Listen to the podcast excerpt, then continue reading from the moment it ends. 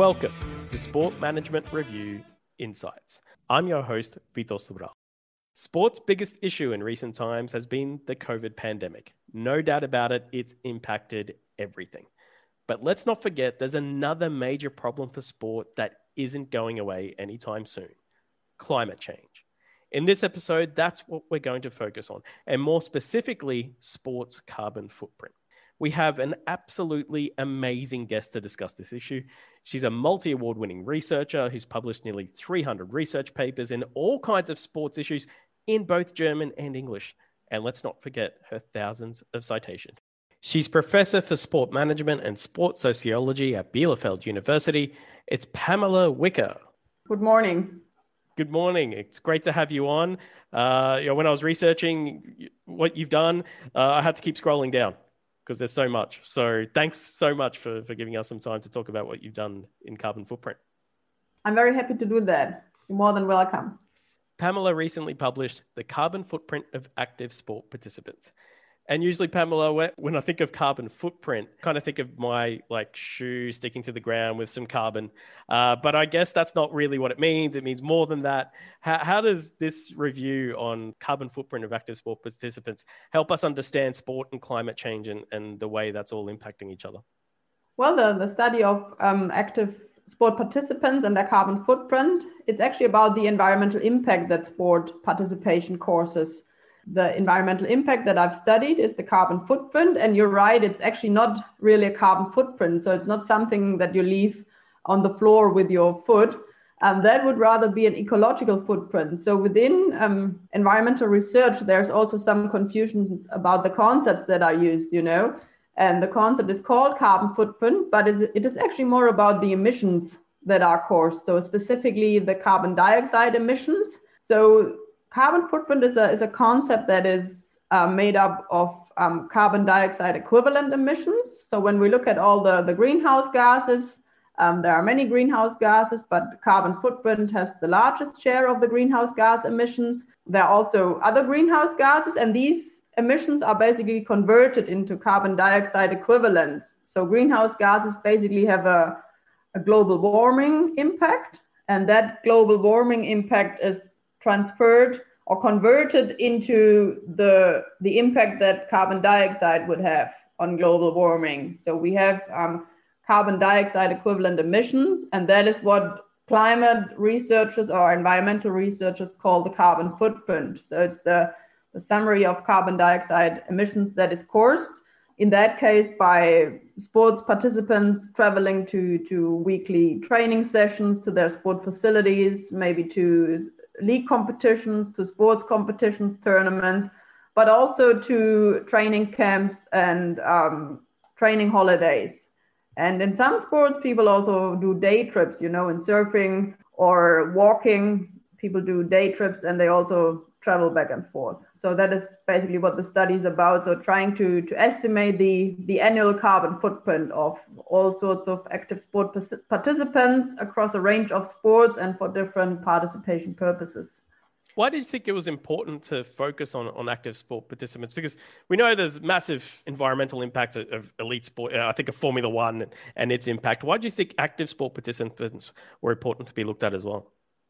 Well, I looked at the body of research, and there were many studies that have been conducted in the context of sport events, you know, professional sports events, but also um, amateur sport events. And I thought, well, this is just one part of the story, just the sport event context. And um, I think we have so many sport participants across the country in Germany that includes club members, but also non club members. And I think um, when people travel or commute to training sessions or go to sport competitions, um, they also cause emissions. So I think there was a large share of the environmental impact left that has not yet been studied. So I thought I look at the majority of, of sport participants.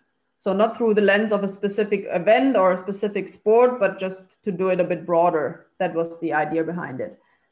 You've got the conceptualization of carbon footprint. As you mentioned, that's not straightforward. Uh, it's not necessarily what people think. How did you manage that when, when you're looking at this? How did you just zero in, okay, this is what I'm focusing on? Well, it actually took me a, a while to get my head around that, that study and that overall project. it was a few years ago when I actually wanted to do some research on environmental impacts of sport. But at the beginning, I had no idea how to really do it. So I, I needed to get a handle on how to actually measure the environmental impact. And then I was at the on the website of our federal environmental office, and I saw that list of emission factors. So the overview basically who shows which transportation means cause which emissions. So they give you a specific number. So for example, when when people travel with a passenger car or a local tram, a short distance railway train, then they give you a specific number reflecting the carbon dioxide equivalent emissions that are caused. So of course, these are only average values coming from, from extensive research on the transportation behavior of people in Germany. And at the end of the day, of course, people have no idea what level of emissions they produce when they travel from A to B or when they use a car or when they use a, a city train or a tram. Um, but the only thing they can probably report and what they are aware of is the travel distance. So people would probably know how many kilometers they live away from the sport facility where they train every week and they could also report when they've been to a training camp where that was. So they can report the destination. And then we could basically look up the, the distance on Google Maps. And people would also know where they have done sports competitions or where they had league games. We can actually look up the distance and using these emission factors, we can convert that information into carbon footprint. But it took me a while to get my head around that idea and for the idea to, to flourish and to be put into research practice actually. So for a while there, you're kind of an environmental scientist. Yeah, probably thinking to be a bit longer than actually doing something on the, on the topic. So I've I was actually inspired during my time in, in Australia when I worked at Griffith University. I had a colleague who did research on sustainable tourism and we had a joint paper in 2013. But as you can see from the publication record, there was a huge gap between my, my first environmental paper and, and my second. So it's a gap of five years. So I had to get my head around how I can actually um, build on that research in, in Germany. How did uh, understanding this now and also your understanding uh, of sport and active sport participants, how did all that help you formulate your hypothesis? I think it also helps to formulate the research design first. So, because you know, um, what sports have which participation purposes and actually all the types of purposes that you need to consider. So the weekly training, the competitions, the league games. I think that was quite helpful. And also I had some students who assisted me with the data collection because collecting data for, for 20 different sports is also a bit of a challenge and sometimes also a mess. So of course having some some background in, in active sports helps for for the whole design of the of the research. And for the hypothesis, um, I think it helps to look into the literature. And that was really helpful because um, the environmental literature I found was quite well developed already. And what were your hypotheses? I think it's hypotheses. I, I think I've got that right. I think you had four hypotheses in the end. Yeah, that's right. Um, I think the obvious one is to kind of relate people's level of environmental consciousness to their um, carbon footprint. So, in that sense, carbon footprint is considered a measure of pro environmental behavior, with um, people having a high carbon footprint actually showing a low level of pro environmental behavior. So the relationship is here the other way around. And that was an interesting one because, according to the literature and theories like the theory of planned behavior and also earlier models of pro environmental behavior, um, everybody would assume, and um, also the intuitive assumption would be that people who say I'm environmentally conscious, that they also behave in that manner. But then when we look at um, the literature in more detail and also at some of the empirical findings, we can see that um, this is not always the case. So that environment and environmental behavior is actually a context where behavioral intentions do not automatically transform into the actual behavior researchers call that the environmental value action gap, where the values do not translate automatically into pro environmental behavior. And that's an interesting one because it depends on the, the amount of costs that people perceive. When we know that using a car causes a higher carbon footprint than using a, a public bus or a tram, so basically public transportation, then people perceive that there are costs associated with that. And it's not only time and money, but also convenience. And researchers basically call these um, high cost situations.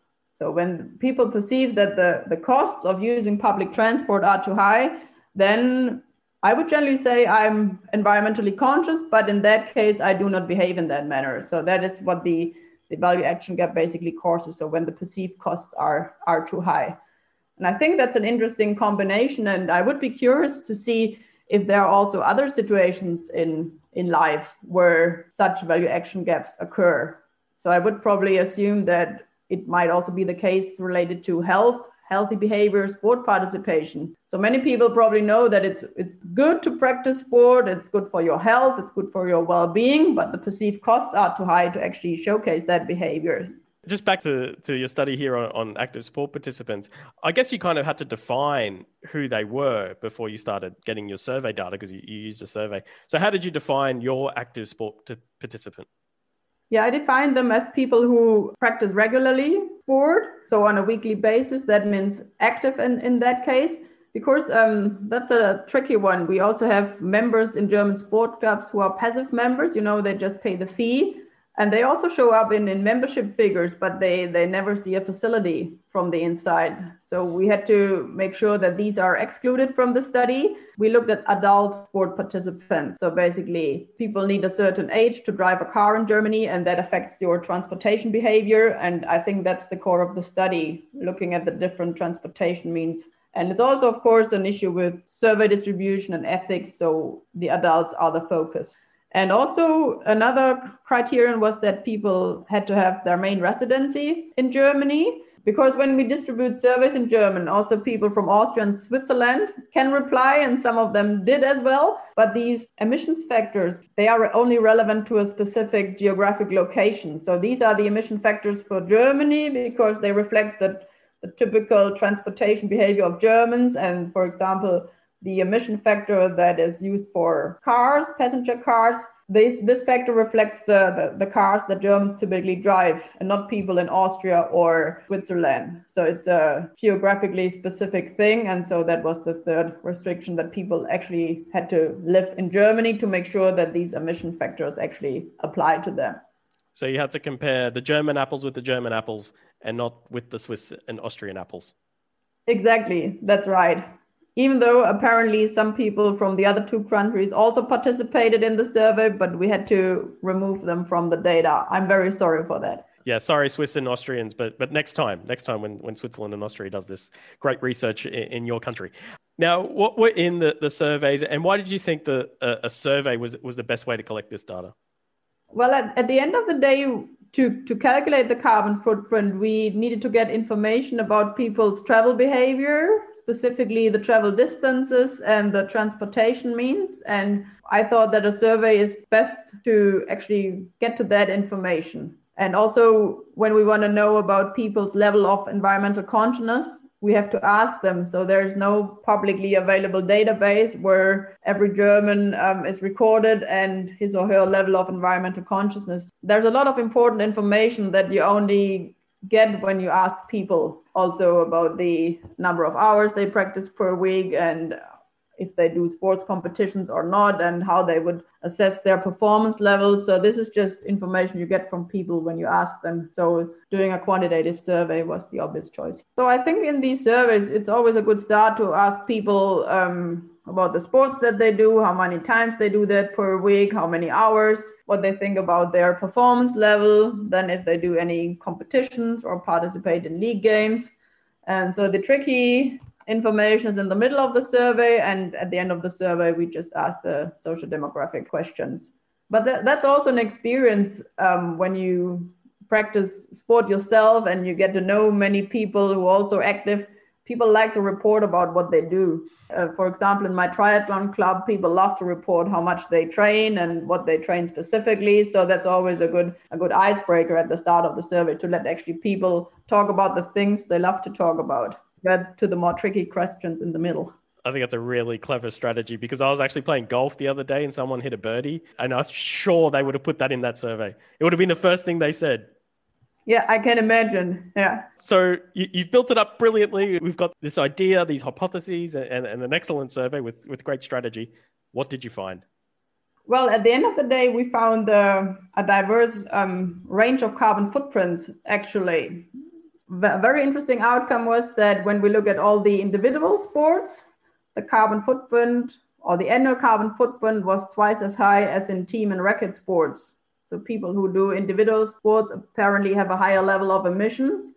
And I, within individual sports, I also distinguished between nature sports, so sports that are done or are um, practiced within the natural environment and that also need kind of a natural environment to enjoy the sport. So, for, for example, surfing or walking or skiing. So that was surprising that, that actually the nature sports had the highest carbon footprint. That's a bit of a, a paradox here. And you would assume that these are the people um, who care most about the environment, but at the end of the day, it turns out that they do the highest damage to the environment when you compare that with other sports, other individual sports, and also the team and racket sports.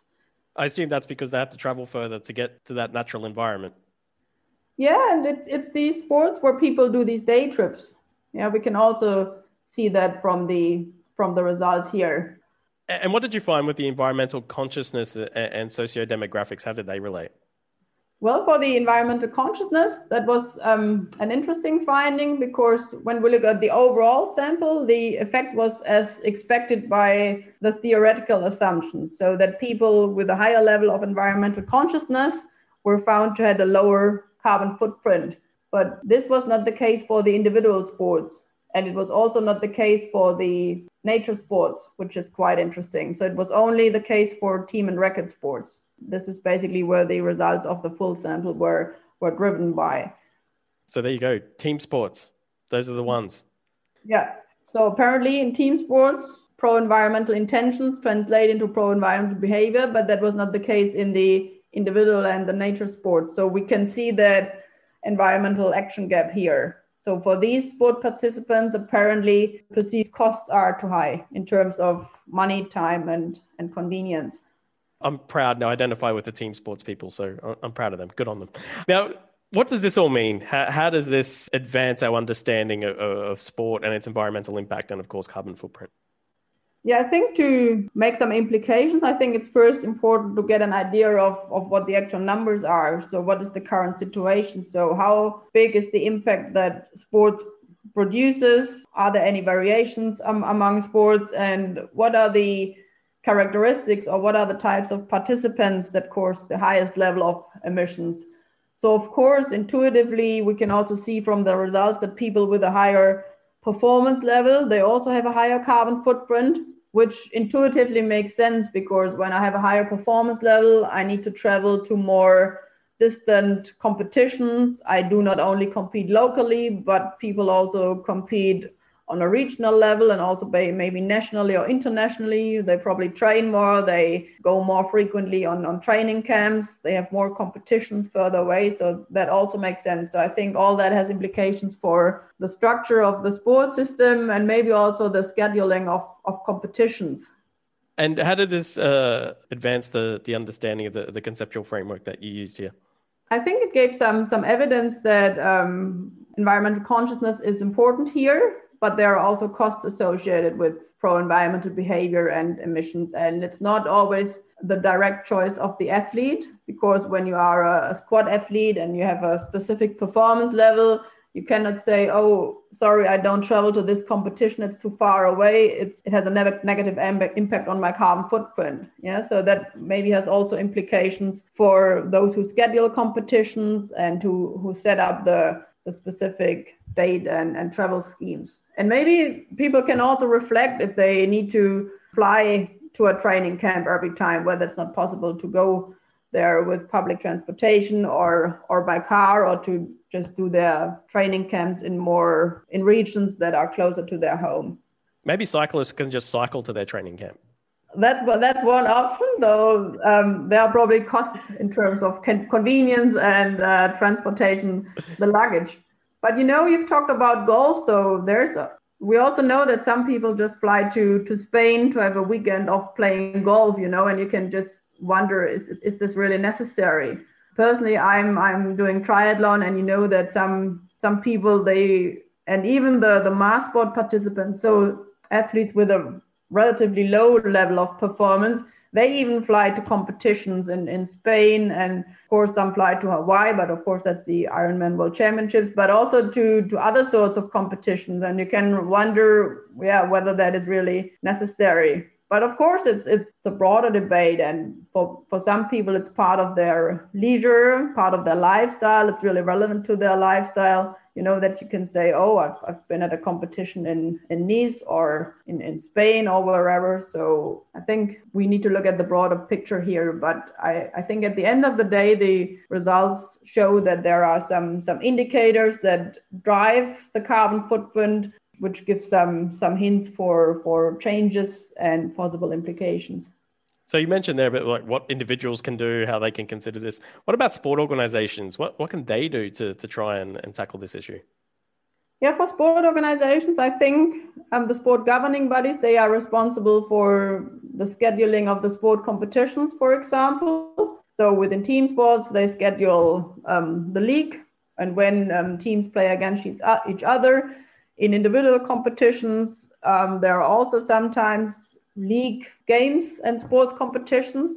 I can give you a, a, practical example from my from my own triathlon club. So I was a, a support of our second Bundesliga division team, and we were driving five hours to a city in the eastern part of Germany, and we had two buses full of athletes. And there are many many triathlon clubs that are close to Cologne, you know, like 50, within a radius of 50 kilometers uh, from Cologne. I think there are another six or seven triathlon clubs, and all these clubs were traveling with at least one or two buses to that um, competition in the eastern part of Germany. So that is a thousand kilometers per bus. And you can raise the question if, if that is really necessary, you know, if you can maybe choose destinations for competitions that are more closer to where most of the athletes actually come from. So I think that would, would be an obvious example.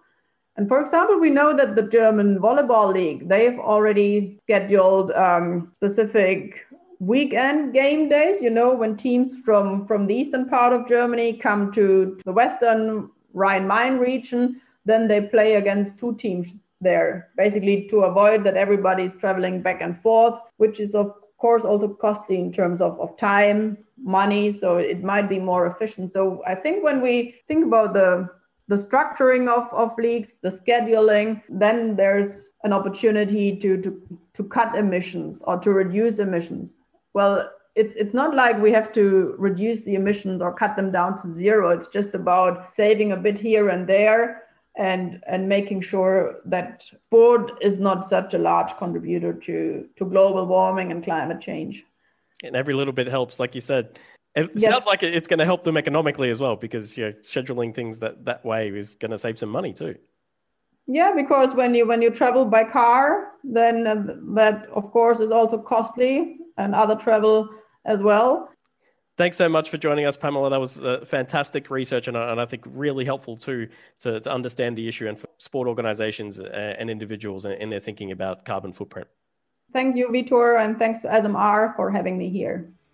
And thanks for listening to Sport Management Review Insights. Please head to the Sport Management Review website to check out all the latest research being published, including the article discussed in this episode The Carbon Footprint of Active Sport Participants from Volume 22, Issue 4. That's it for this episode, but keep a lookout. There'll be more dropping in your favorite podcast player soon. Until then, it's bye for now.